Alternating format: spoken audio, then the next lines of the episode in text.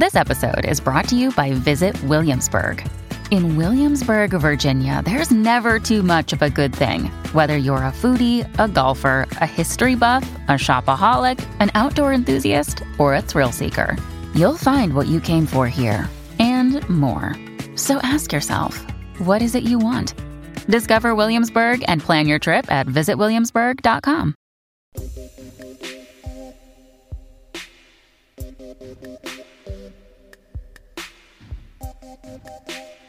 I'm Brina Guerin, and you're listening to Hex Positive.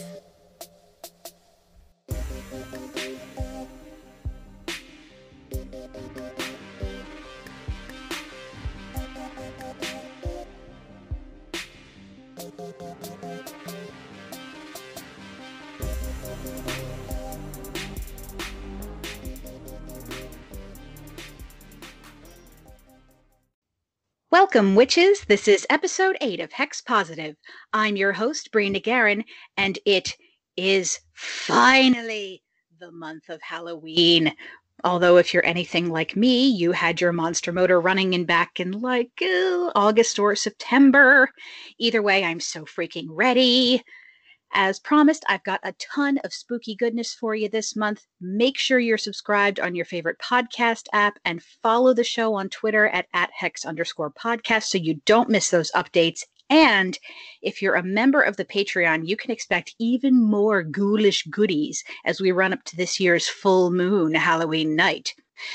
So, it's once again that wondrous time of year when we dust off the good candles, prepare our favorite treats, and finally get to rock all the witchy garb we get stared at for wearing any other time of year.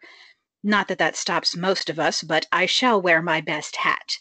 And of course, it's time to drink cider and talk about spirits or as they might say on the poisoner's cabinet, it's time to drink spirits and talk about cider.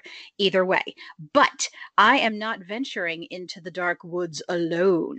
I have a very special guest with me for this episode. She's well known on the Tumblr sphere for her knowledge of the paranormal and her propensity for busting myths associated with ghosts and the spirit world, particularly a certain party game we all know and love and love to hate. All the way from the West Coast, we have Jen, otherwise known as the Ouija Girl. Welcome, Jen. Hi, Brie. Thanks so much for having me. I'm so excited to be here. I am super excited to have you on the show. This is going to be amazing. So, I've been following your blog for a good bit now. You always seem to be so spot on with your answers to questions about ghosts and spirit. Your knowledge base is really incredible. Oh, thank you so much. Yeah, I tend to be kind of blunt in my answers, which people come off as like either rude or unappreciative, but that's just like how I am. Like I'm just a person that like this is how it is and uh, like I I can't make it any fancier than that. This is just how this works.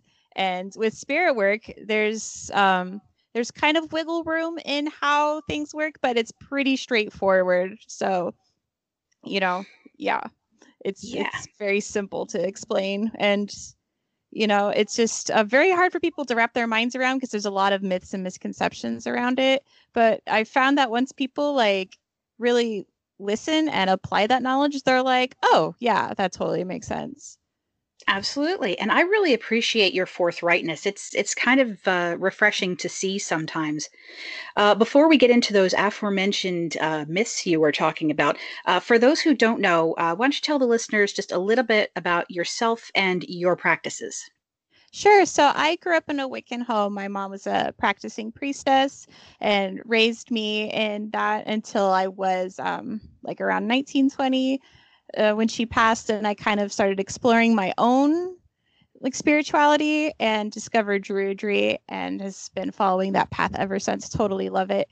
But I've always been very, very sensitive to spirits, and I'd always see them to some extent when I was younger. I would just kind of see these like blobs moving around and I just kind of figured that everyone could see it and just like wasn't talking about it until I was 12 and my sister asked for a Ouija board for Yule and we got it and we started playing it right away and it was almost like overnight I would start like seeing these forms a lot clearer and start hearing them speak. And slowly but surely, it became more of seeing actual spirits and being able to see like their faces and what they look like and hear them, you know, like delivering messages.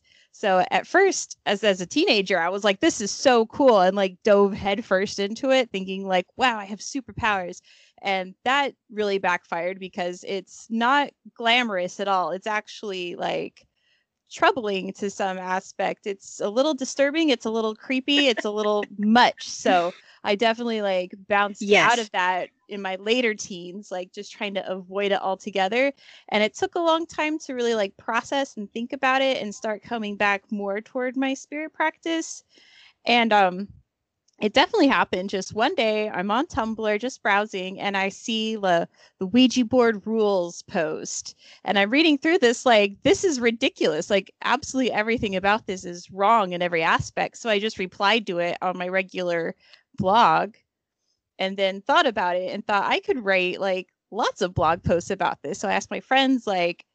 Is this something I should do? Like, should I just make a whole blog about it? And they're like, yeah, yeah, totally and it was you know right around the time i was starting to lean in more toward my spirit practice. So it was just hand in hand.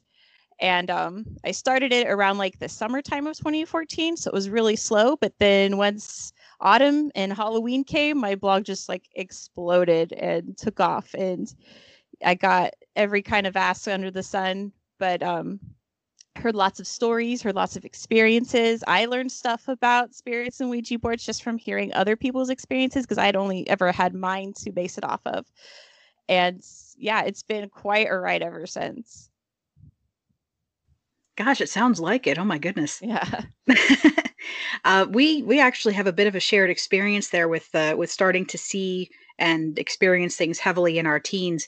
And I also made the mistake of being like, yeah, I can just Jennifer Love Hewitt this. I I can help Oh, things totally. that come my way. No, Yeah. no, no, no, no, no, honey, it no. does not work that way. No. Oh, you silly witch. Mhm. Yeah. well, today's show is definite, go, definitely going to be right up your alley. We are going to explore, like we said, some of those modern myths and lore associated with ghosts and spirits. And as you've seen from answering things on your Tumblr, there are so many, so many, and Mhm. so much misinformation, and just oh, yeah. so much that comes from sort of modern urban legends and modern folklore in a way. Uh, so we're going to try and shed some light on where these ideas come from, maybe bust a few myths, and, and provide a little bit of clarity. Sound good? Sounds great. All right. So let's start right in your wheelhouse. What can you tell me about Ouija boards? So Ouija boards were invented in 1890. Um, there had been many other versions of spirit communication before that, dating back, you know, some people say thousands of years to ancient China, some people say just a few hundred years. But um, it really was the idea of let's try to simplify spirit communication as much as possible. And Ouija boards were the as result of that.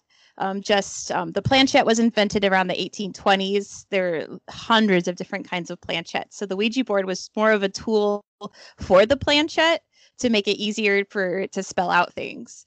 Um, and then Ouija boards, obviously, because at that time, spirit communication was all the rage. It was like the hot trend to do. And mediums and psychics and all of that were also very much like in the popular sphere of not something negative or dark or spooky, but just something fun and interesting. Um, but most people were very much faking. I mean, probably like 99% of these like psychics and mediums were absolutely faking. And we know now all of their weird little table tapping and table tipping tricks. But um, they were the first ones to really sound the alarm against Ouija boards and started the myth of you don't know what you're doing. You need to understand the rules before you communicate with spirits. And they said that because they didn't want to lose their business. You know, if anyone can just buy a Ouija board and talk to spirits at home, nobody's going to want to pay them to talk to spirits. So that's Exactly. literally Quick, where that quick, let's make up from. some rules. Oh yeah, totally. And Let- the let's make up some rules that sound scary. rules. yeah, Yeah. let's make up something that sounds really scary.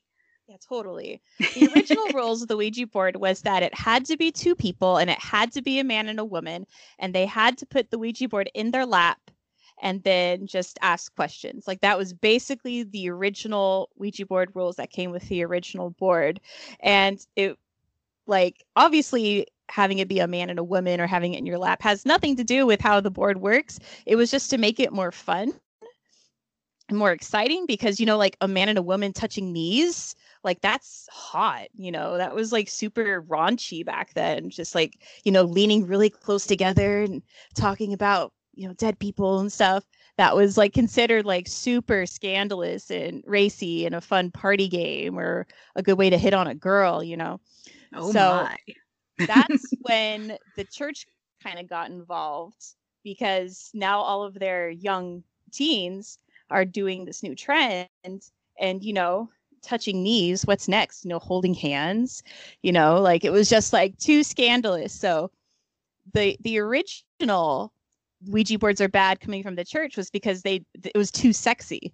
Like it was just like too hot to handle. And they didn't want young people or unmarried people playing this game and you know it leading to one thing or another. It wasn't really so much the spiritual aspect although in some preachers that was a thing because in some circles any kind of spirit communication is demonic and evil point blank period no matter what but for the most part it was just because they didn't want teenagers sitting close together with their knees touching basically True. Plus, there are, like you said, there's a lot of uh, churches and like church adjacent, I guess, institutions that see any form of uh, spiritualism or spirit communication, or sometimes even just telling ghost stories as sort of like this gateway drug to the occult. And in all fairness, it kind of is. But, you know, that that doesn't necessarily make it a bad thing because sometimes people just like to explore spooky stuff. exactly yeah Mhm. Now, from what I know, uh, we don't actually see an actual association, like a direct association in the public mind uh, between Ouija boards and actual demons and demonic possessions until the release of The Exorcist in 1983. Uh, is there anything you could speak to on that? Uh, 1973, sorry. Yeah. Uh, 1973. Is there anything you can speak to on that? Sure. So apparently, The Exorcist was based on a true story, which involved a young boy who lived with his aunt who liked to dabble in like witchcraft and spooky things like that. And she had a Ouija board.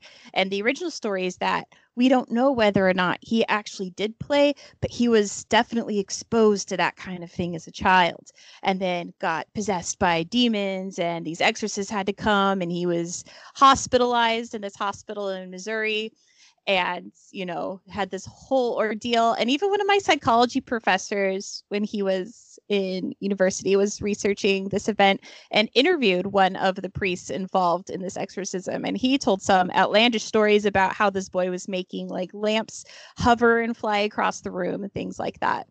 Um, the the only thing about this story is that there's literally no proof of this happening other than the words of these few exorcists there is no record of any boy being in this hospital at all. Um, there's there's no name. He's listed as Roland Doe in most stories, or some form of like R Doe.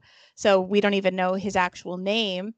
We don't um, have any literal proof of the story even being true. Apparently, there was a diary that one of the priests kept that has mysteriously disappeared, and we don't know where it went. But that was like the only like hardcore proof that this was real. Um, so Does it's literally mysteriously- just Uh, sorry, Yeah. uh, does mysteriously also mean conveniently?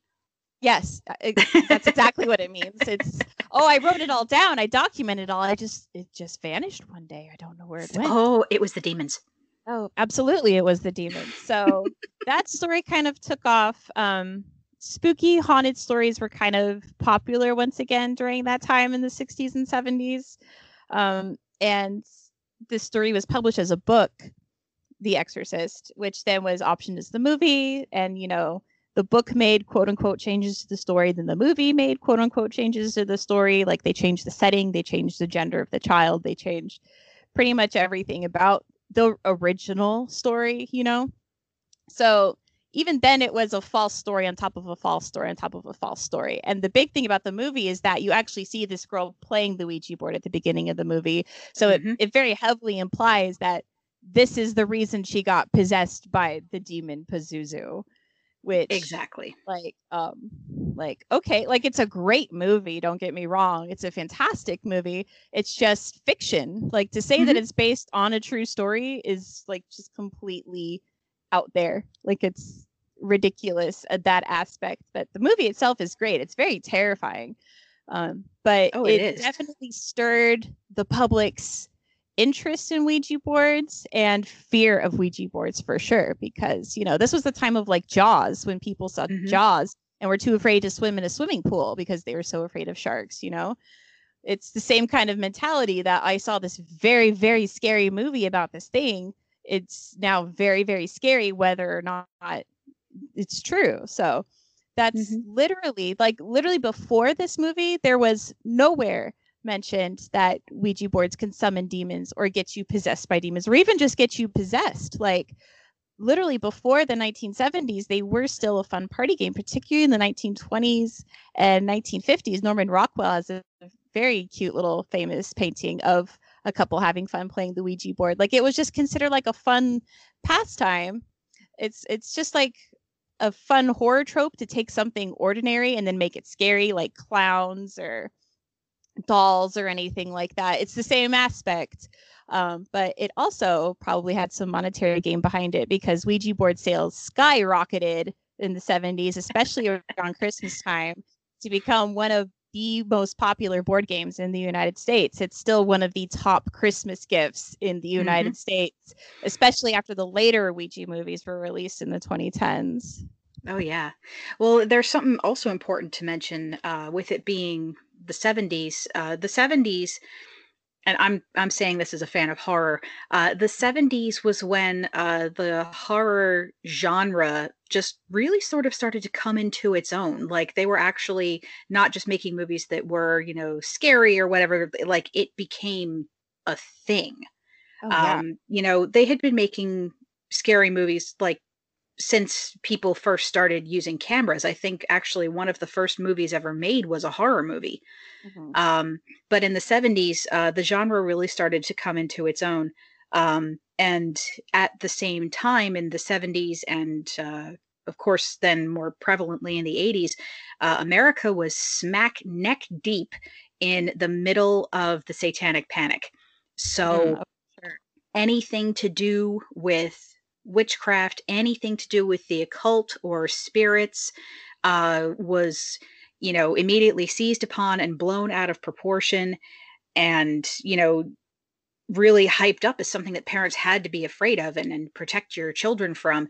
And there was an ad campaign surrounding the release of The Exorcist that was, you know, deliberately giving these press releases of, you know, oh, you know, we were uh, having to keep ambulances on standby at uh, at the theaters because people keep fainting within the first 30 minutes of the movie you know we're not letting mm. pregnant women in the door uh, so there there was a whole big uh, mess of hype with the movie to make it seem scarier than it was and there's now this whole mythos surrounding it that the movie is cursed and mm-hmm. it's because of this demonic aspect and so because there was that that whole press storm around it and because there was you know this this big sort of public opinion controversy around it that also put the the Ouija board in the middle of that conversation and it's been inextricably linked with demons and demon possession ever since but it's just a party game yeah like nothing's changed about it the the Nothing's board changed. Nothing's you know was, changed has been purchased by Mhm. um the board was purchased by Parker Brothers which was then purchased by Hasbro so it's always Mhm. been a board game literally the patent on it has it patented as like game slash amusement it's something like that it's literally always been a game it's never been anything else it's never well at least it wasn't meant to be like a witchcraft tool or a demon summoning portal tool anything like that it's literally a board game. Like to this day, it's still technically a board game that's meant for children ages eight and up, you know? Like, Yeah. They make just, it in pink and purple for heaven's sake. Right. They have a glow you know? in the dark. There's a Stranger Things board. Like Yeah. Yeah. Well, I mean, for for all that all that being said, do Ouija boards actually work? I mean, is it something where you can like get a group of friends together and put your hands on the planchette and does it actually work in any capacity? Yeah, absolutely. And I think if it didn't, it wouldn't still be around because it's been around for a long, long, long time now. And many spirit communication devices have just gone on the wayside. This is the only one that's really stuck. And I think it's because it's the easiest to use. It's easy to make if you don't want to buy one. You can just get a pen and paper and just create one for free. And it does work. Like if you're in the right mindset, the right attitude and you just kind of have the right energy and vibes, it works great. And it's so much fun to play if you have the right group of friends, if you have the right spirit that you're talking to. It's very much like um like chat roulette or Omegle, like any of those websites that just randomly connects you to somebody and just gives you a topic to talk about. It's very much that kind of game and you can have tons of fun with it. It's yeah. It's always been a board game, always will be a board game. It's never it's not meant to be taken seriously in any aspect whatsoever. So, uh then do you recommend that people do not use it by themselves just for like cuz then you know you're just sub- kind of subconsciously moving the planchette yourself um, I I don't like to tell people that they should or should not play. It's very much up to you know them if they want to do it. I can only say that playing by yourself, 99% of the time, nothing will happen because it's um you know the more energy that you put into it, the better it'll work. So really, two or three people is ideal for it to work at the best. So um and then if it's your first time also it's very highly unlikely for it to work um, I'm not sure why that is. It's just usually when it's, especially if it's a group of people for their first time, usually nothing happens. So half the time when I get an ask saying on Tumblr saying, Oh, I, I tried it and nothing happened. I say, Well, were you by yourself? And they go, Yeah. Have you played before? And they go, No. And it's like, Well, there you go. Like, it's not so much that it's quote unquote dangerous to play your first time. It's just that it most likely won't work.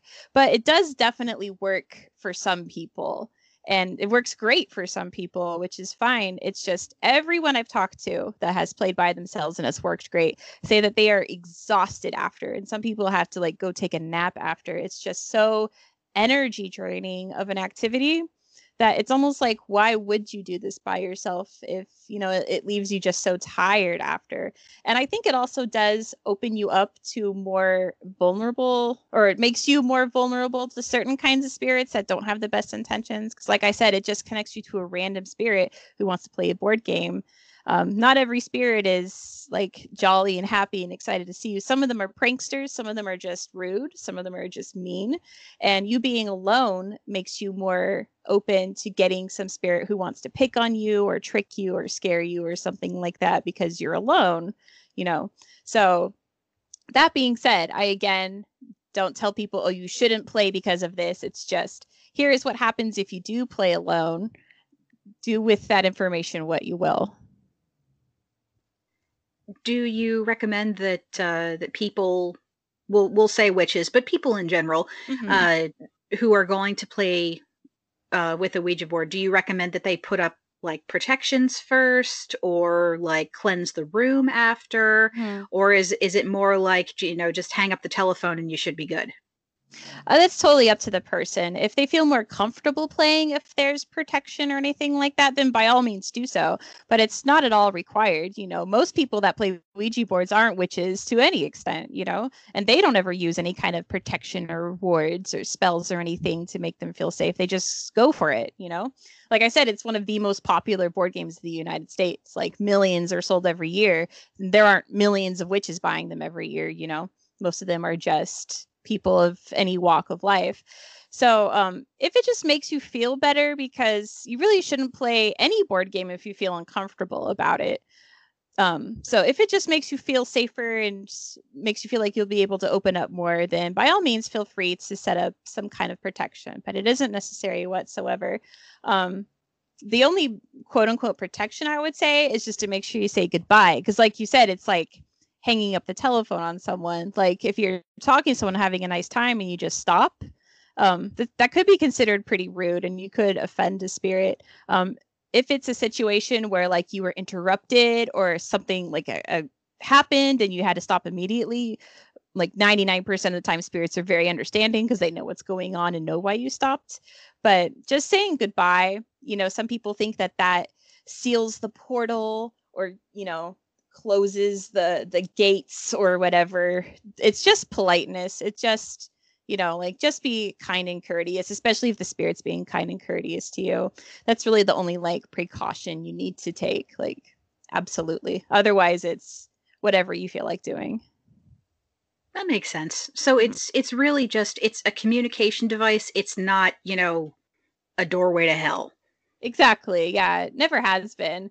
Literally okay. because of The Exorcist is where that myth comes from. Like literally it's from that movie. It has mm-hmm. never been any kind of like demon portal ever since then.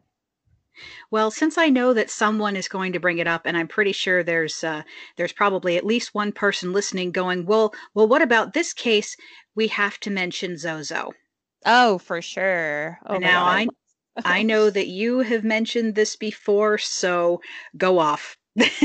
go ahead. So like I said, spirits, you know, they're playing a game with you. They're also having fun. And most spirits are playing with good intentions, some are playing with not so good intentions. And just, it's kind of like a meme that has sprung up among spirits like, oh, this is a really easy way to scare them and freak them out. I always say, like, imagine if you became invisible what's the first thing you would do? It's like, oh, you'd go scare somebody. Like it's funny to to scare somebody, especially like if you hold the power over them. So for them, it's totally a joke. Like just start spelling out Z O Z O, just go across the board really fast and scare them. And so the myth has become that that is Zozo the demon. And um, if it spells out that, then he's like released from the board and so on and so forth. And um, you know lots of people are you come rushing to me because they encountered the Zozo demon. What should I do? And it's just like, calm down. Like, spirits are literally just laughing at you right now.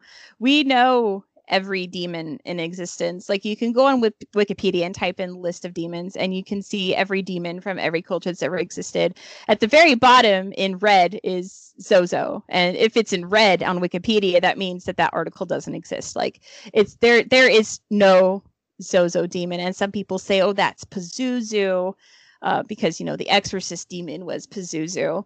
But here's a trick.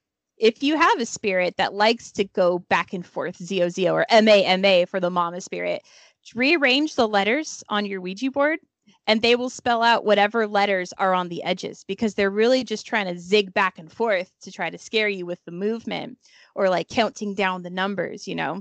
It doesn't matter what the letters are, that's just what the letters are on the edges of a Ouija board that'll spell out, you know, a pronounceable word. So it's literally nothing to be afraid of and it's blown way out of proportion. There was a whole episode of Ghost Adventures about Zozo, about this family that was tormented by this demon. And um, they just listed facts about this fake demon that I'd never heard anywhere. And um, I know for sure that shows like that do make up information about their locations or the people involved in those locations. So they are just literally pulling all this stuff out of thin air, honestly. And um, it just feels like the more that this like meme or joke gets perpetuated, the more ridiculous it gets. Kind of like Slender Man or any of like the Midnight Man games, things like that. The more that it exists in the public sphere, the more and more ridiculous it gets. So if you do play and you get someone you spelling out Zozo Mama or Zama, Zaza, anything like that, just be like, hey, I know what you're doing. Ha ha. Nice joke, but can you stop? and nine times out of ten they'll be like oh, okay and continue on with the game. Sometimes they'll get frustrated because their joke didn't land you know? But um, they they know what they're doing. They know that oh let me try to scare these people. And if it doesn't work they either move on or just feel really disappointed. Mm-hmm. um, i was actually looking into this uh, this whole zozo thing because you know i wanted to be prepared we can trace the origin of this whole modern story to one guy, Darren Evans. It's the guy Mhm. who was on uh, who was on the show Ghost Adventures uh, with the team, and you know they they talk about this uh, this case from France, I think it was uh, back in like the the early early part of the uh, late eight uh, late 19th early 20th century um, that was like oh this was a spirit that someone said they were possessed by. Um, the thing is if you look up the actual case it was a proven fake possession. Mhm. uh, the the person who said they were possessed was just mentally ill and was you know then sent for whatever proper treatment. Uh, but they weren't possessed Mhm. and the demons that they named were completely fake. They were just made up for the benefit of the listener.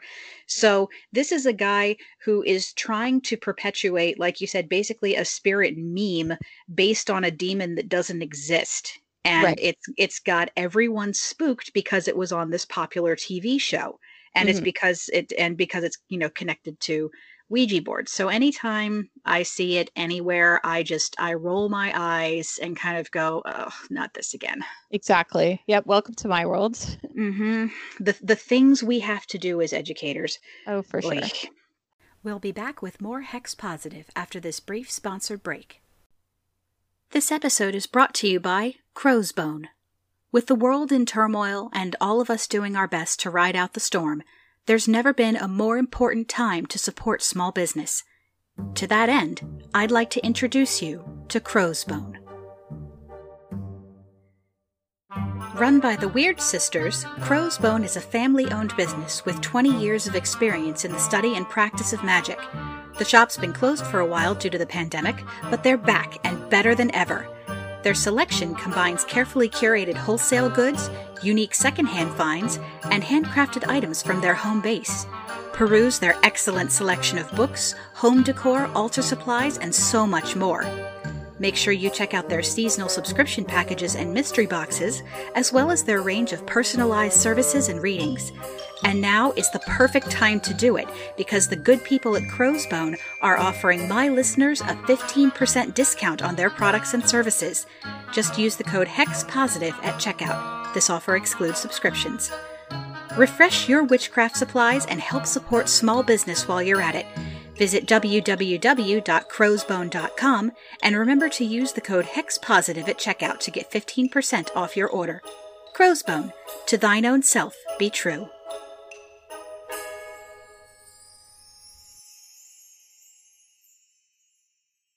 Hello.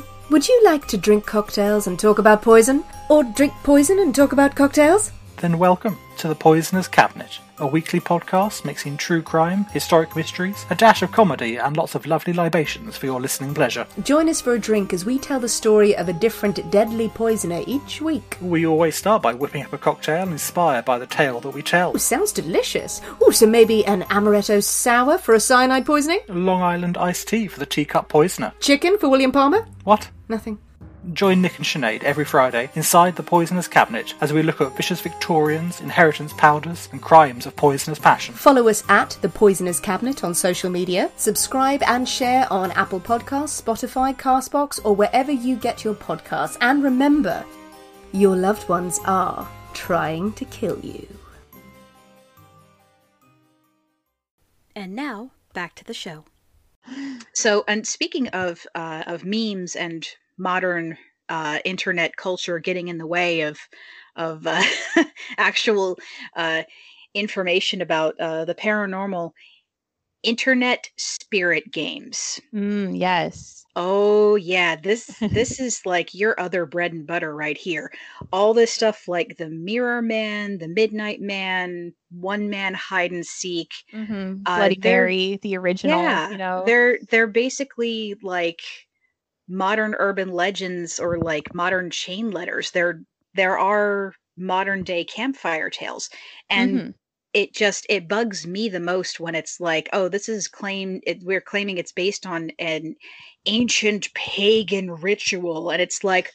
You're claiming it's based on an ancient pagan ritual, but you're saying we have to have a glass mirror to do it. That's only about like 300 years old. For sure. well, they say that because you can't disprove that statement. Because what if it comes from some ritual that you know from a culture that doesn't exist anymore, or or they just figure that people like us won't speak up about it, you know? Oh yeah, well, saying we saying it's an ancient pagan ritual is is is like, you know, the old oh, it's an it's an old occult thing or an old demonic thing. It's it's an old it it's the new flavor text to to say that something is, you know, spooky or exotic. Mm-hmm. you know, like it's just spooky kids having fun. It's middle school sleepover fun. And it, and it is fun. It's fun to scare yourselves at, you know, your friends' sleepovers. But I just feel like in the past 10 years or so, it's been like, no, this is serious. Like you have to do this step by step or else. And it doesn't actually say what or else means. And um Or you'll die. yeah like and Mhm. people believe it you know like because it's popped up so often it must be true you know these rituals Oh, they made yeah, they made a movie about it. It must be true. yeah definitely like all movies are documentaries right all all those actors are real people Just like But- The Exorcist. yeah and uh, it, it's sad because stuff like bloody mary you can actually prove with science and psychology. Like if you do stare at a mirror too long you will start to see things. Just because your brain gets confused as to why it's staring at an image for so long it'll start to you know twist and change. That's how you get like those magic eye puzzles and things like that. It's the same kind of phenomenon but with midnight man and one man hide and seek they're just literally out of thin air. Like they're just literally made up by someone who was creative at their keyboard one night and wanted to scare their friends. Like there, there- there's literally no basis behind it. And I do say that the very spooky ones, when they come from Japan, you know, Japan has more of a serious aspect when it comes to spirit work, just because their culture around yeah. spirits is so different and honestly so beautiful and interesting Mhm. that like um you should definitely take a, a Japanese spirit thing a little bit more seriously, but like two percent more seriously, not a hundred percent more seriously, you know. Like um there there could be something to, you know, turning on the TV to like the static channel that doesn't exist anymore. That's that drives me craziest about the Midnight Man is that those those poltergeist static channels Oh, at night don't exist anymore. You can't do that. Mhm. Um, but um, I feel like there's some slight grain of truth to things like that. But honestly, like I, I feel like what that mostly does is that the spirits in your home are seeing you trying to do these intricate, stupid rituals and are like, oh, that's funny. Let me like tap on the wall or shove something to get their attention. And then they're like, oh my gosh, it's true. The Midnight Man is here. I'm being chased by a demon, things like that. um, that that is like the maximum amount of spirit activity that could possibly happen for many of these things. Anything else, especially if it's caught on video, are completely false to every aspect, completely fabricated. Hmm And you know, when we were living in this modern world of like deep fakes and stuff, it's really hard to tell. Um, special effects have gotten really, really good, and it sometimes it's really hard to tell if something shows up on the internet. You know, if the video is is is real or fake because they can look incredibly, incredibly real and what's more is like these these sort of little video memes these things that come out are sometimes part of like hype for a horror movie i know they did that with the the paranormal activity series yeah, and people thought that half of that was real but it wasn't Yeah. Charlie Charlie, when that happened, my oh my god also exploded. You know, I got around 100 messages a day, honestly, for about three days saying, Is Charlie Charlie real? And like, hmm on I one remember that. On one hand, how exactly is a spirit supposed to move a pencil on demand without any kind of energy contact? Because at least with the planchette, you have to be touching it for the the energy to circulate. You know, like a current. Like on one hand, like that is almost like completely improbable. On the other hand, it's literally just people blowing on the pencils off screen and reacting like it had moved on its own. Like it's literally all fake, and it was all promo for a movie. But for mm-hmm. at least a week, people were panicking over it and saying, "Oh, it comes from this Mexican ritual where this little child named Charlie died and if you do this you're summoning his spirit and he's restless." And it's like, how did that even come about? Like it just stewed on the internet so quickly that mm-hmm. it just started to blow up. But I think people quickly realized that this was just a stunt for a movie and has no kind of paranormal anything to it. It's literally just a stunt. It's advertising for the movie. Yep. It was good advertising though, uh, as, yeah, as, I understand it. Uh, it did pretty well. Mm-hmm. But, you know, with all of this stuff, you know, half the time, not even half the time, like almost all the time, I'd say, uh, you know, we we have like Reddit to thank for this stuff. Um, and a lot of these spirit games are no more real than the majority of the creepy pastas that are out there. Sure. sure, it's really scary. Sure, it's really like fun to think about. Sure, it'll keep you awake and, you know, it's, you know, spooky ooky to think about and everything, but you know, it's it's doesn't mean it's real. Oh yeah, I'm very proud so, to say that I was present on somethingawful.com, which is a message board where people were just sharing like photoshops and jokes. And there is a weekly Photoshop Friday with a like category. And the category that week was create an urban myth that is so realistic that if we put it on the internet, people believe it. And that was how Slenderman happened. Like I voted on Slenderman to win just because it was such a good Photoshop edit of like this creepy picture and you know it won that week and that's how slenderman started like i was there and you know i i when was this it was like a few months ago when someone was like what's the what's the story behind Slender Man?"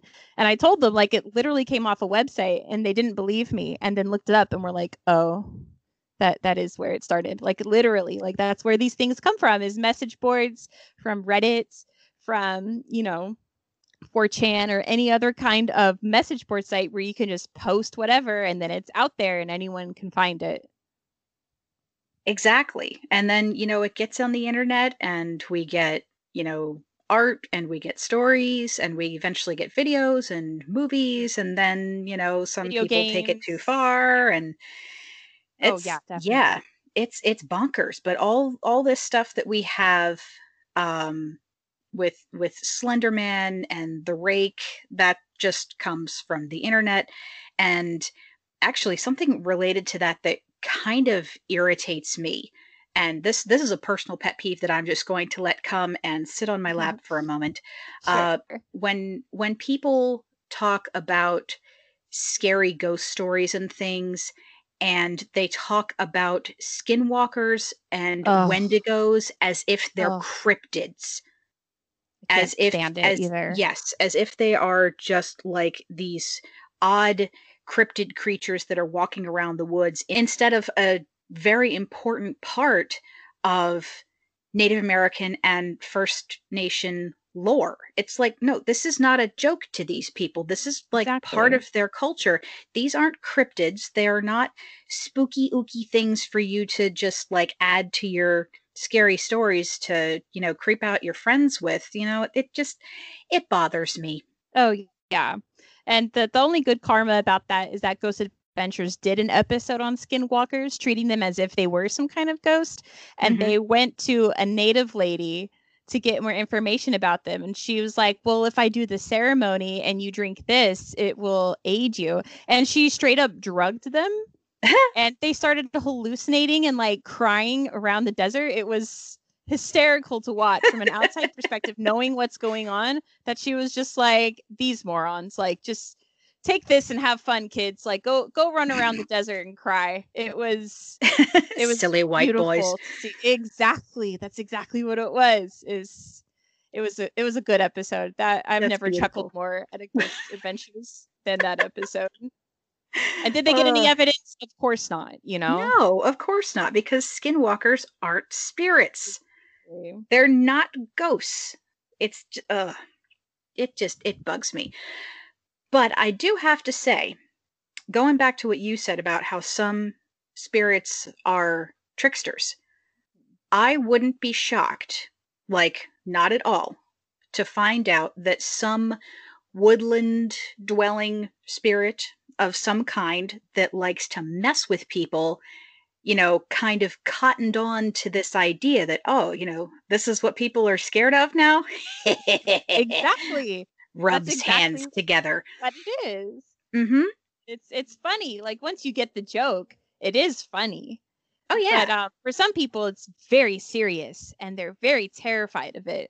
So, mm-hmm. like, on one hand, it's haha funny, but on the other hand, it is something to take seriously. And when you see people perpetuating this myth that Zozo is a dangerous demon that will possess you, like, Ugh. you have to call them out on it because people will read that, believe it, and start perpetuating it themselves or start to be fearful of it themselves. And it could lead mm-hmm. to some real lasting harm. Like, people can get really messed up with this information, thinking, like, you know, I had someone message me saying, oh, like, it, it spelled out Zozo to me and I didn't know what it was. So I just carried on playing. And then years later, I'm on the internet and read that this happened. And now I'm terrified that I'm haunted. Like, am I haunted? Am I in danger? And it was like, like, no, like you're fine. But that's just such a good example of why these jokes aren't really that funny, at least in this mortal realm. Like in the in the other realms, it's hysterical, but in this world, it it's really not funny until everyone's in on the joke, kind of like Charlie Charlie or stuff like that. Like once everyone knows,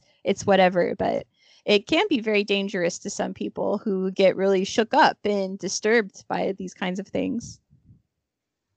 Exactly. And that's that's why it's so important. It's like, yeah, you can tell these stories.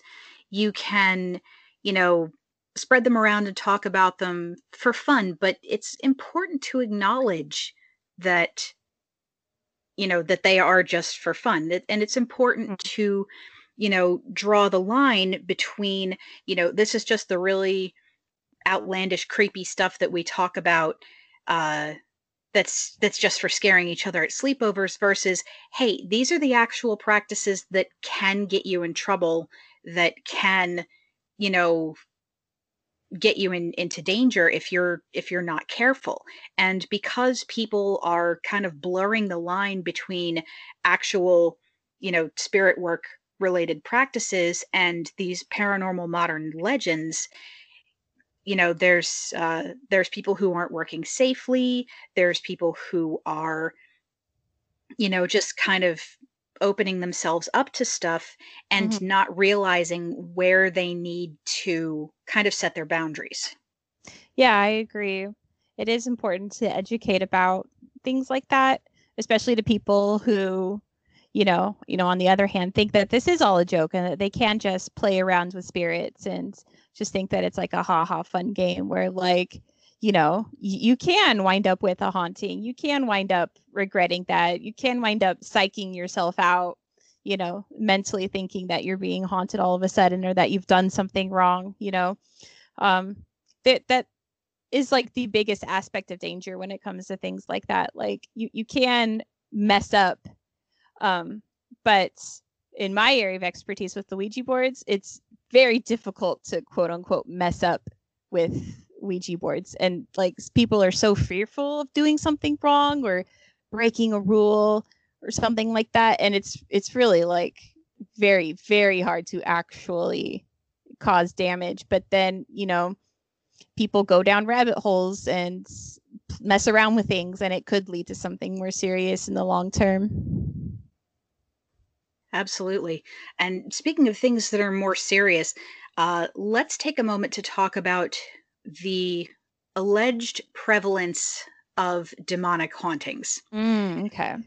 Uh, this is where we have to kind of take a moment to identify some more key players, uh, if you will, mm-hmm. in the the, the the modern the modern mythological cycle, I guess, when it comes to ghost lore.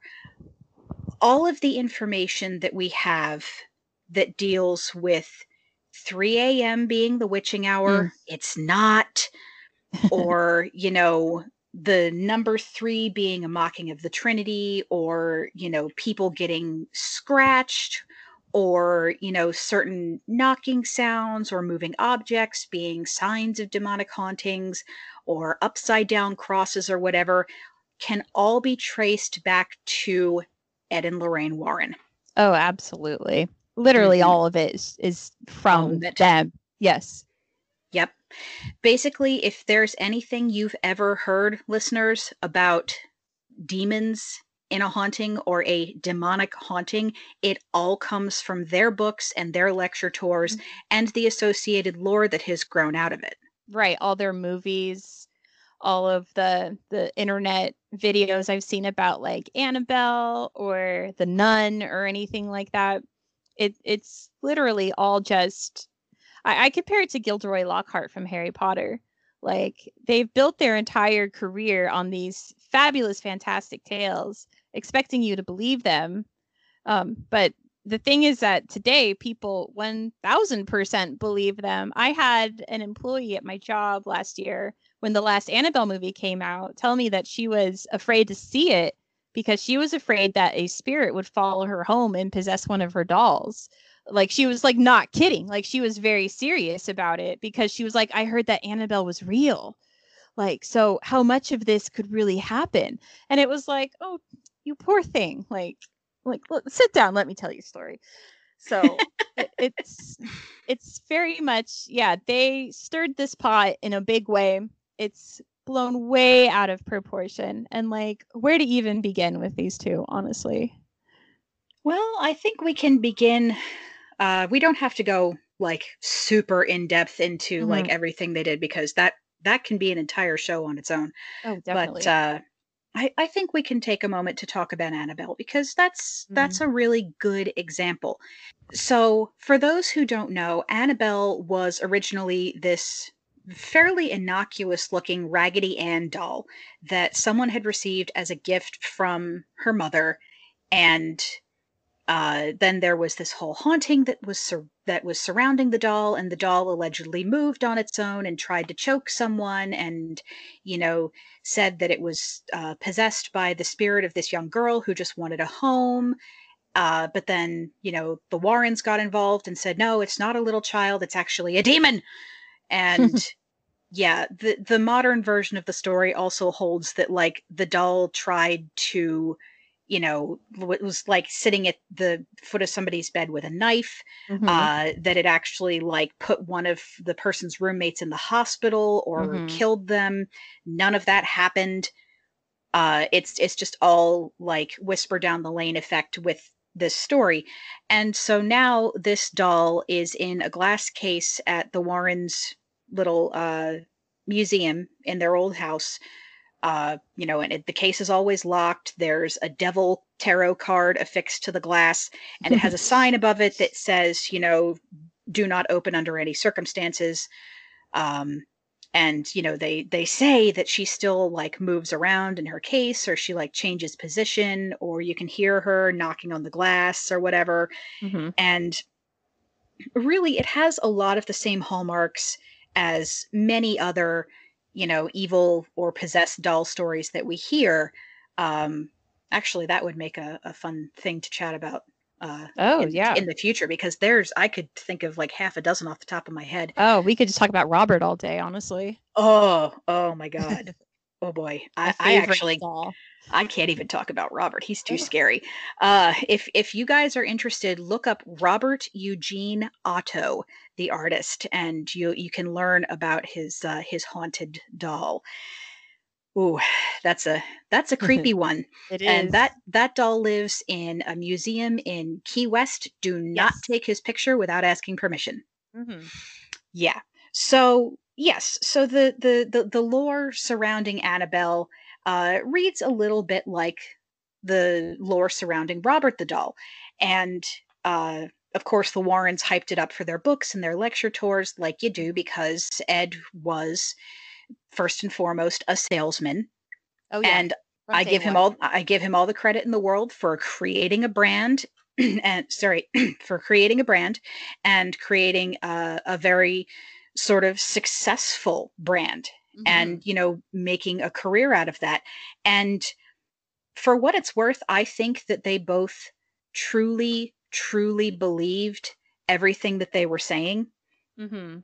And I think that it was very important to them. And I think that they, in their minds, were helping Mm, yeah. Uh, even though it was like, you know, oh, we're just we're making people more aware of this sort of stuff, or you know, we're uh, we're helping these families, but equally true was the fact that they made up a lot of stuff, and that's where we get all this lore Mhm. about you know 3 a.m. and the number three and demonic hauntings and so on and so forth and all of this sort of stuff and it's it's just all stuff that they either embellished and they did admit uh, at times that they embellished things uh, Mhm. the enfield poltergeist is is a very famous yeah. case um, that one was nearly made up out of whole cloth they had a family who had what may have been a very minor haunting that was then completely blown out of proportion uh, by them and the media Mhm. and you know members of that family have you know come out years later and said yeah nothing happened Yeah. you know they they made all of that up and we've been trying to get away from it for the rest of our lives Mhm. So- oh, and you know what started that haunting, by the way? go how for it how Ouija boards. The- the- oh bringing it back around Yeah, the girl that started it all, that had the worst of it, said that she Mhm. started playing with Ouija boards at school, and then this haunting started. So ta-da yeah, exactly. Like, of course it was. Like, what else would have started it? You know? naturally. Uh, and this is not to say that there is no such thing as a demonic haunting. You know, demons can haunt places. That that is a thing that does in fact happen. Um, but that doesn't mean that any haunting where you know there's aggressive activity or things getting moved around or you know people getting sick or getting depressed that doesn't mean it's a demon because you know human spirits can be assholes too. Yes.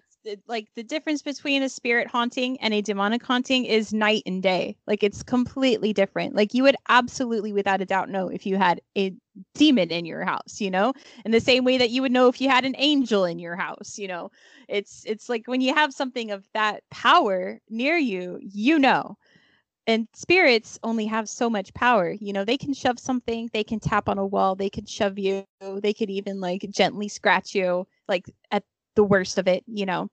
That's nothing to what a demonic haunting would be like in the slightest. But, you know, the Warrens see that, you know, they they go to Enfield, they go out, you know, the the original um oh, what's it called? The um The Amityville just- house.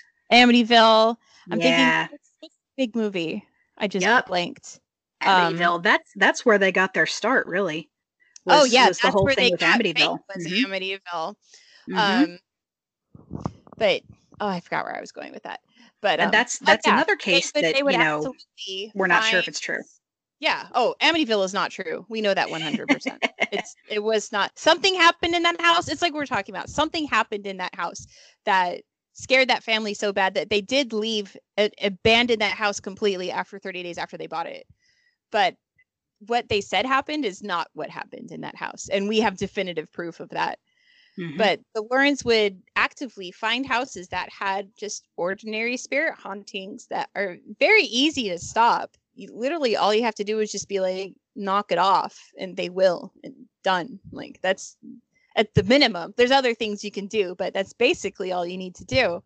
But they would find these homes and be like, oh, this is very clearly a demon. We have to do this and this. We've researched it. Uh, this, this old lady that lived in this house 100 years ago who didn't ever live there is the spirit and she's angry and they would just make up these fantastical stories about all of these demon hauntings or witch stories or native americans who like we're buried there and we're angry or something like that they would always have these this huge fantastical element about them that are just completely beyond belief but because it's the warrens the preeminent experts on d- demons and demonic hauntings then it must be true.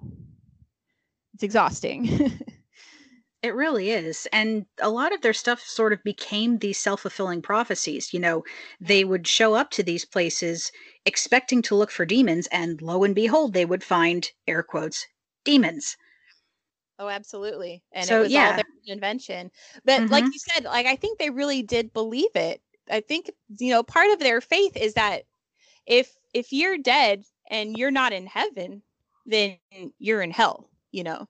So if if you're having spirit activity, it's from hell because obviously they aren't in heaven. So, you know, they would find a place that had slight spirit activity and oh, clearly that's a demon because, you know, it's not from heaven. It's not a good energy in their minds. So, like yeah, I think they really did honestly believe in the demon stuff, but I think at the end of the day, they saw the demon stuff as dollar signs and popularity and movie deals and book deals and everything like that. So I, am sure in some aspect they believe they were helping these people, that they were getting the word out. But it's very clear, especially from Enfield, um, that they came there for profit, for for ideas to write books about, to sell screenplays and movie rights for. Exactly. Exactly. And it is exhausting because there's so much that we have to unteach now. We have to go back and we have to find sources and we have to point to evidence and just be like, look, you know, before these guys came on the scene, none of this exists in the lore, none of this is cited in the literature and the the old stuff on you know spiritualism or you know ghost stories or paranormal lore as it existed before the warrens says completely different stuff midnight is the witching hour it's oh, yeah. always been the witching hour 3 a.m as a scary thing did not exist until they showed up absolutely like you can trace that from the amityville hoax like they mm-hmm. literally made up 3 a.m from the amityville hoax because the yeah. dad in the story always woke up around 3 a.m. and would have some kind of like possession or violent urge or something. And that's mm-hmm. because there were actual murders in that house that could have maybe happened around 3 a.m. It definitely happened in the nighttime. Yeah, that was the assumption. But, and right. I I get like inordinately angry about Amityville because, you know, sure, the Lutz family probably went through something in that house, whether right. it was a haunting or demonic possession or whatever. I think, quite honestly, that it was just the leftover stress of living in a home where so much tragedy had occurred because they moved in like less than a year after that happened with the DeFeos getting murdered. Right. And it's... that's very, very sad. But the way that you know that story has been capitalized upon and the way that people are making money off literally like the deaths of this family it it just makes me angry. And it's like and not only that you're you like people are not only like capitalizing on this for profit um they're like muddying the waters of all this paranormal lore with all this stuff that they've made up off of mm-hmm. you know mm-hmm. a real life case that's very very sad and a lot of that like they lose sight of what's important in this case and it's it's like well clearly uh DeFeo had some uh, some some mental illness issues, and clearly he needed help that he didn't get, and it resulted in tragedy. And that is where the story should have ended. Mm-hmm. Uh, but because, you know, people are greedy, it didn't. And I'm not saying right. that, I'm not saying outright that the Lutzes are, you know, making things up. I know there's not much of the family left, but I still want to respect that they had some kind of traumatic experience and have oh, yeah. continued to be traumatized by the story because people hound them about it. But I do point to, you know, the Warrens and people who you know, wrote stuff about the house and, you know, put this whole story together. And it's just like, it just, it seems cruel to oh, capitalize yeah. on a family's tragedy and write ghost stories about it. Yeah. And the whole reason Amityville started was because Lutz's lawyer, or sorry, DeFeo's lawyer, heard about the Lutzes and what happened to them and thought, oh, maybe I can get my client on a mm-hmm. lighter sentence if we can convince a judge that it was demons. So he met up with um, the Lutz family, planned out this whole story, and then tried to use this evidence in court to get his client a lighter sentence. And when the Lutzes wound up stealing like his share that they had agreed on on the the profits off of the book and the movie deals, he sued them. And this all came out in court how they had completely made all of this up. So it is sad at the end of the day, um, especially for me personally, because I really believed in Amityville as a child. I saw that movie when I was maybe like nine or 10, and it terrified me. I completely believed it until like my 20s when I, you know, found documentaries about it and found it was completely false. Like from what we know from the movie and the books, that was fiction, you know? And I felt offended. I felt like, hey, like I'd gone my whole life so far believing that this was a true demonic haunting and I was upset and it made me question, you know, everything that I knew about these hauntings and that's kind of how I got started on the Warrens and deep dove into that. But um it, it makes me think of all the people out there who are seeing the Annabelle movies, you know, seeing seeing all of the the Warrens um cinematic universe and 100% believing in it and living with that fear for their lives and and and having fears about a raggedy ann doll or ouija boards or like ghostly women and nuns and things like that. It's it's it needs to be called out honestly at this point. It's getting like ridiculous. It's it's getting to the point where you know when i speak up about it to someone i've had people go oh yeah right like, why should I believe you? And it's, I have facts, I have sources, I have proof, and they don't, but I'm still not believed because I don't have movie deals. I don't have speaking engagements. I don't have a museum, you know? So it's, it's blown so far out of proportion. It's getting like, like I said, it's it's exhausting. It's yeah. just tiring at this point having to debunk this over and over again when it's very clearly debunkable. Mm-hmm and that i think like you said that is the most frustrating part of it is trying to explain this to people and having them refute you with movies oh with, yeah with acknowledged fictional stories that you know just because there's a little flash of oh based on a true story anybody can say that True. There's there is no metric for that. There's no requirement for it. There's no proof that they ask for. It's literally something that they can just slap on the screen for flavor text. And, and it, it is, doesn't yeah. matter, you know, what true story they're basing it on. Like with The Exorcist, it could be something that's completely different from what they're portraying on the screen. Mm-hmm. But you know, because there was some small grain of truth once upon a time that may have inspired this story, uh, you know, people then automatically assume that everything that's on the screen is true, and it's not. And it is a bit of a slap when you, you know, you present them with, you know, here's the historical record, here's the you know this the science here's the history of the ouija board here's mm-hmm. you know a, a, a description of the troxler effect which is the the name for the thing that distorts your face when you look in the mirror for too long mm-hmm.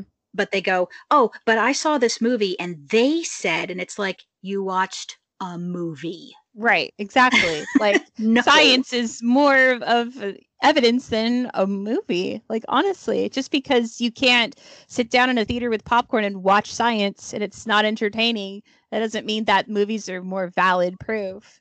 Exactly. But I saw on Ghost Adventures that that's oh, still oh, pseudoscience, honey. Exactly. That's entertainment. yeah. Complete entertainment. They're there to you know, it's the travel channel. They're there to sell mm-hmm. tourism and scary stories. They're not there to be, you know, making a documentary about the truth. And Ghost Adventures is really sad to me because they really did start off as that. They started off as bros who wanted to prove ghosts were real. And they put out a great documentary that was just called Ghost Adventures, which is what got them optioned for a TV show that was genuinely like deeply interesting. And you could really tell that they really, really just wanted to get evidence. And they did. And they got some fantastic evidence, actually, that if, if it's fake, I applaud them because it's stellar. But um, the, the brick scene is what I'm talking about. The very famous brick scene. Oh God, yes, that scared the pants off me the first yeah. time I saw it it's very Ooh. it's very real there's there's only been a handful of times that i've seen video evidence and been like yeah that could very well be real and the brick scene is one of them mm-hmm. but then i feel like they got very much eaten up in the rush of you know, making money and we need to get another season and this episode needs to be our season finale. So can you make something really spooky or stuff yeah. like that? And it's become not what it was when it started off. And it's mm-hmm. very much just fear mongering, spooky, scary stories, which there's nothing wrong with that, honestly. But it's when they convince people that this is 100% true and people believe it and they're genuinely terrified, then it becomes a problem. We'll be back with more Hex Positive after this brief sponsored break. Since we're all heartily fed up with Amazon right about now, I've decided to open a small online witch shop on my WordPress. You can pick up copies of Grove Daughter Witchery, The Sisters Grimoire, and Pesselwork, or shop for witchy goodies like banishing powder, witch web kits, and witchy buttons. You might even get a special surprise or two with your order. Go to breenicgarran.wordpress.com slash shop to place your order today.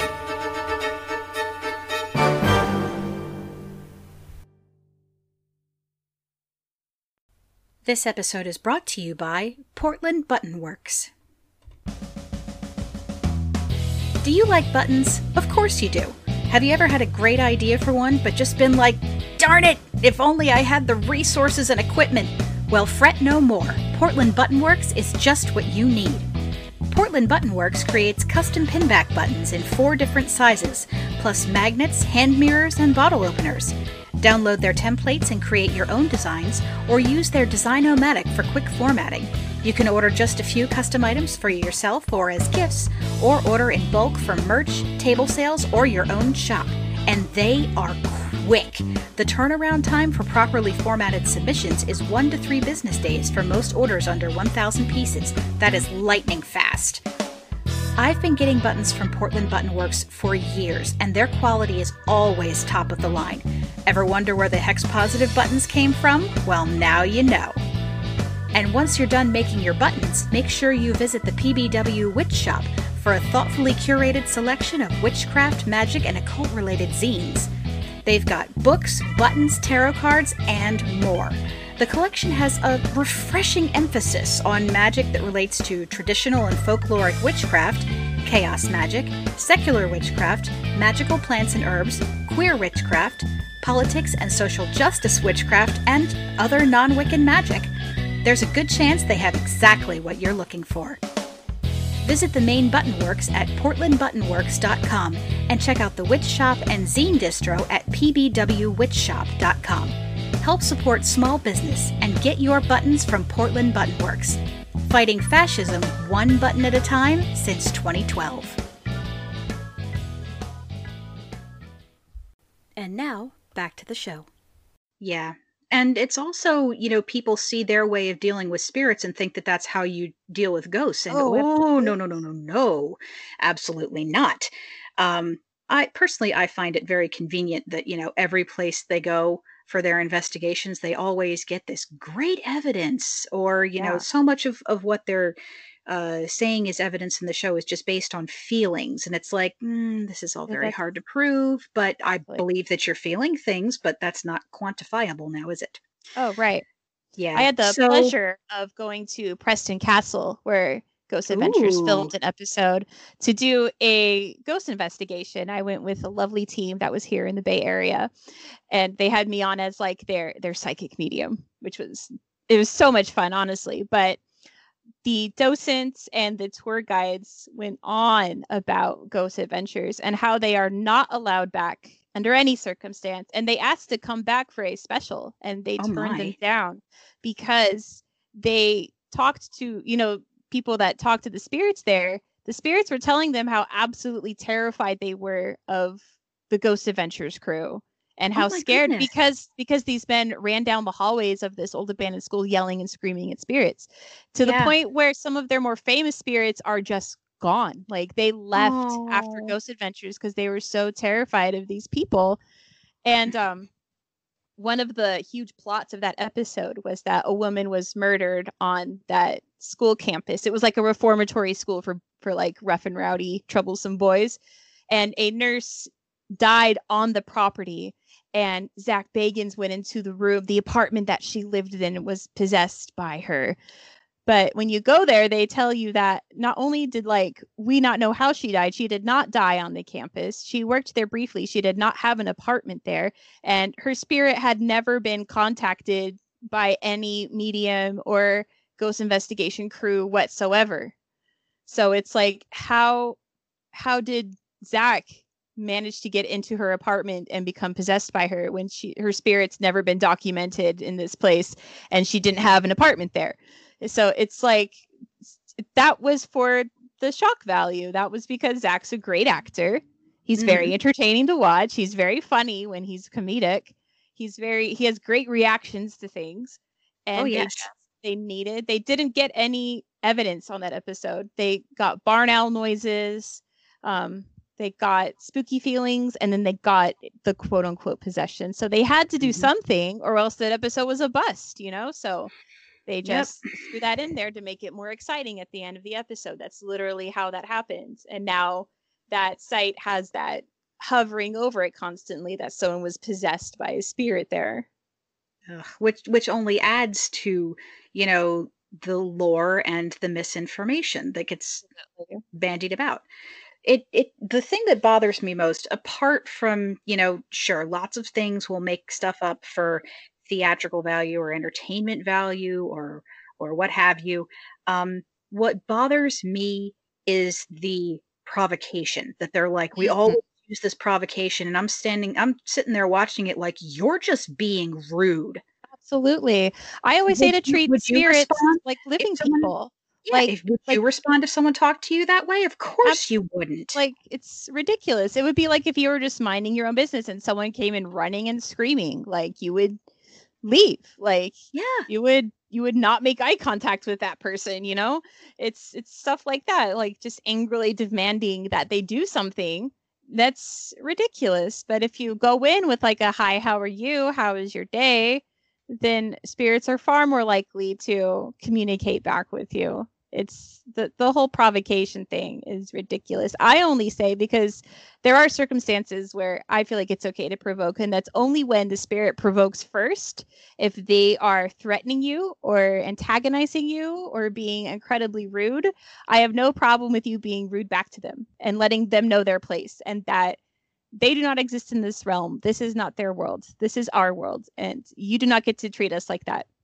And just affirm your place, you know, mm-hmm. and then it's fine. But just going in guns a blazing into like a haunted location is the worst possible thing you could do, honestly. You're not going to get anything. And if you do, it's it's not going to be like the life changing thing, you're probably gonna maybe pick up like an EVP of someone being like, "Stop it! like, like leave us alone, go away," you know. Or you might get a brick thrown at you. Exactly. Yeah. yeah. The more I watched the show, the more I like really wasn't shocked that things were getting thrown. Because I was like, you know, I'd I'd throw a brick at you if you were being this rude to me. I'm not sure if it was was them or some other team that went to uh, Mary King's Close um, and went to the vault where there was supposed to be like a little girl spirit and people would like leave toys for her. Mm-hmm. And they decided in order to try and bring this spirit out that they were going to like take some of the toys and burn them or something. Oh my gosh. I I got so angry watching that. I was just like what why would you even do that? That that's not going to do anything except make except make this little kid spirit very very sad. Right. I mean, it it just the the way that the people on these shows seem to treat spirits is either like they're performing animals mm, or right. or like they're like mindless babies they either baby talk to them or they yell and scream at them and it's like you know, you can just talk to them like they're normal human beings because they were once. And that yeah. means they're deserving of a little bit of respect and civility for crying out yeah, loud. Especially since that's their home or that's where they're staying yeah. temporarily, you know? Mm-hmm. You're going onto their property. And like this is our realm but that's their spot you know that's where they've chosen to chill out for whatever reason and disrespecting it is the same as if you know, someone walked into your home and started disrespecting your home for no reason. Like, you know, courtesy goes a long way, especially with spirits. Absolutely. Well, speaking of of uh, courtesy and spirits and getting involved with them, that brings me to my uh, my last point here that I know a bunch of witches are gonna want to hear you talk about. There is a belief that circulates in the witchcraft community, uh, which, which spans across a number of different uh, religions and spiritual practices and traditions and such, Mhm. uh, that doing witchcraft or becoming a witch, regardless of whether you engage in spirit work directly, is something that will attract spirits or demons or ghosts to you.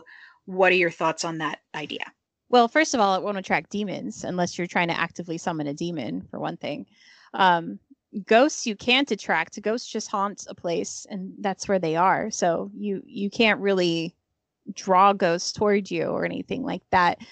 Spirits, it's kind of a maybe yes, maybe no situation.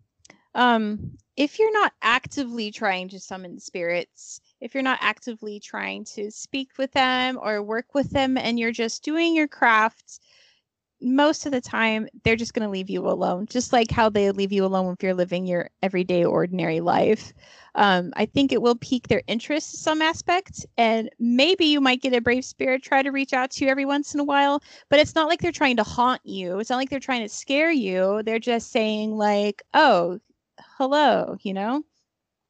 But um it definitely like the only way that you can really like quote unquote attract spirits or make themselves known to you is if you reach out to them first because they're already here they're already all around us. They're they're not reaching out to us at any given time unless you reach out first and they know that you're interested. So i feel like there are some witch aspects that could pique their interest slightly but it won't really do much unless you deliberately try to reach out to them Fair enough. So just being a witch doesn't mean that you're suddenly going to be, you know, inundated with ghosts. It doesn't mean your house is suddenly going to become haunted uh, if you don't put up the requisite number of protections. It's just, Mhm. hey, yeah, this stuff's already there. And if you choose to seek it out, you know, maybe they'll be more inclined to answer, but it doesn't mean that, you know, you're in danger or anything. Right. Yeah. Picking up a new hobby or skill does not attract spirits. Like if you replace Mhm. witchcraft with like, carpentry or scrapbooking, and then that sentence becomes ridiculous, you know. But if you say witchcraft, oh, you know, that's spooky and mysterious, and we don't know a lot about it. But like Mhm. we do know a lot about it. It's it's just just because it's spooky to the general public doesn't mean that it's actually spooky and scary or evil or anything like that. It's just because, you know, there's this, you know, mindset in the public frame thanks to the Warrens, thanks to, you know, TV shows and movies and books about witches that they are a certain way and this is what they're like and they can like float and shoot lightning and all of things like that. Um I wish. I know, wouldn't that be great? Man, I remember Life watching would be Practical easier. Magic the first time and being like, "Oh, yes, this looks great," and then like slowly realizing, like, "Oh, that Rats. man." But um, yeah. yeah, it's it's all it's all a big hullabaloo, really. You know, Mhm. it's it's just public perception of what witchcraft is, and um, as a witch, the more you believe that, the the worse off you're gonna be. It's it's very much like listen to your gut instinct. If if you hear something that sounds ridiculous, it probably is. Do your research. Do your research. Do your research on everything you do because Mhm. there's so much stereotypes and just negative aspects out there floating around. I mean, coming back to Ouija boards and things like that. I've had people come to me saying, Well, my parents were practicing witches, and I've been a witch for 20 years, and I was always taught that Ouija boards were evil. And it's like, Well, it's probably because your parents grew up in the 70s when Yep. The Exorcist came out and they saw that and believed it and incorporated that into their beliefs without doing any kind of research. And and then they get all offended and mad. But it, It's like, like Just because you were taught that doesn't mean it's true. Oh yeah. Like when we got my Ouija board when I was 12, my mom forced me to watch The Exorcist as like a cautionary tale because she didn't believe that that would happen, but she believed that you know, I should at least know the basic dangers and what not to do. And she used that as like, I think what she really did was she used that to see if I actually wanted to play it or not. But it just made me want to play it even more, honestly. So I think that rebounded. but um, yeah, there's a whole generation out That's there so people that grew up with The Exorcist that believed that Ouija boards were evil and demonic summoning portals and Mhm. they've taught that to their kids you know? Half the time people say well i don't mess with them because my dad's uncle's friend's neighbor played a ouija board and then died in a car crash a year later. And it's like are you kidding me? Like really? Like woo. Or Mhm. my favorite is when oh my my mom played the ouija board as a teenager and it really worked and it spelled out her name so they burned the board. And i'm like okay like and and that's why you're not playing it? That sounds like why you should play it like that sounds awesome like it worked. Congratulations your mom should have been thrilled not spooked it did exactly as advertised. Yep. so it, it's it's all about that that public perception of what we do honestly. It's it's all about you know it's something i deal with every halloween around this time of year when i go all out on the 31st and people look at me like so what are you dressed up as? And i go i i'm just myself like this is how i want to look every day of the year but i don't want to scare people you know i don't want to freak people out walking around with you know my cape and a broom and my boots and everything and Um, your but- best hat. Oh, of course. You gotta have a hat. it's iconic. But um yeah, absolutely. Like what you think you might know about spirits, set that aside. Do your research, think logically. I mean, I know it's hard to think logically about ghosts and spirits because it's the paranormal. I always say that there's science and there's the paranormal, and paranormal are things you cannot prove with science. So, you know, it's really hard to say this is true about the paranormal because we can't prove it. We you can't scientifically prove that that's how it works. But there is common sense when it comes to things like that. You know, do you really believe that a $25 piece of cardboard you can buy at Target is going to summon an evil demon into your house? Like think for a second. Like how it, would that be possible?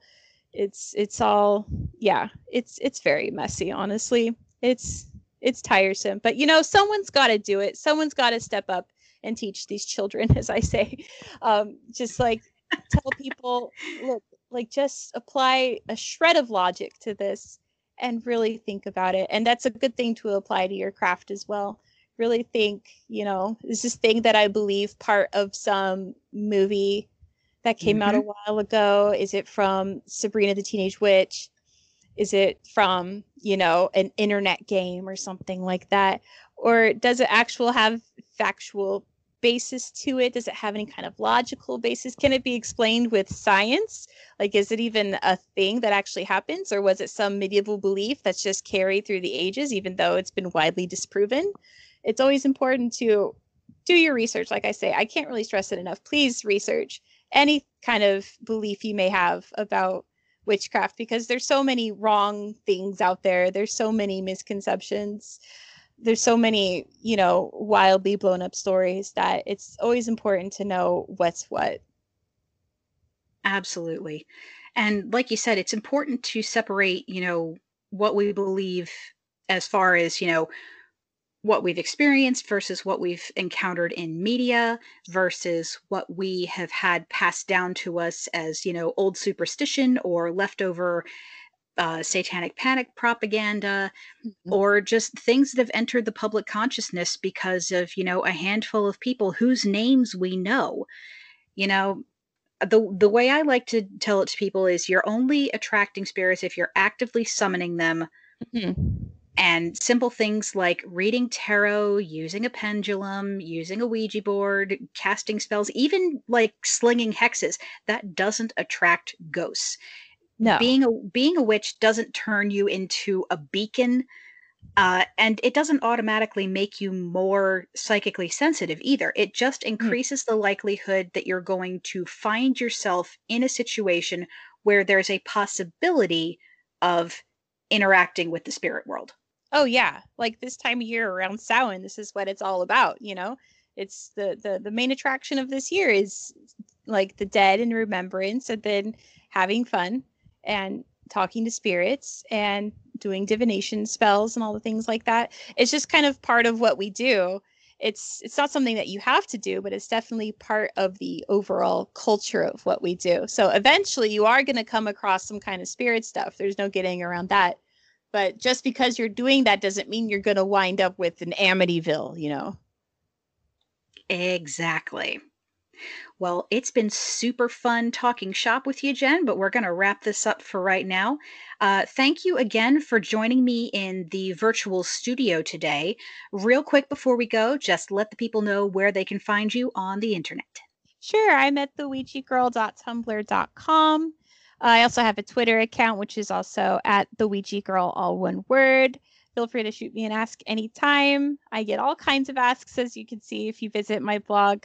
Uh, but I absolutely am here for any kind of paranormal advice. Awesome. Listeners, make sure you follow Jen, find her social media, show her some love. She's absolutely brilliant. I have I have yet to see you like answer a question that it didn't have me like nodding my head and going, "Mm-hmm, mm-hmm, yep, that, absolutely." Oh, thank you. Yeah. So definitely go follow her. If you're feeling generous, uh, take a moment to rate and review Hex Positive on your favorite podcatcher so we can share all this spooky seasonal goodness with the world. Stay tuned for lots more Halloween fun all through the month.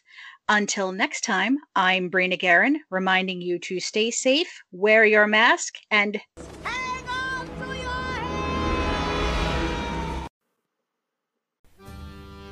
Hex Positive is a proud member of the Nerd and Tie Podcast Network. Check out everything they have to offer, including our sibling podcast, BS Free Witchcraft, over at nerdandtie.com. Intro and outro music by Kevin MacLeod. For all the latest updates, follow at hex underscore podcast on Twitter. You can also follow me at, at Brina on Twitter and Instagram. For more information on my books, you can check out my WordPress and my Amazon author page. And if you'd like to support the show, please visit patreon.com slash. Stay safe, wash your hands, and remember, always practice safe hex.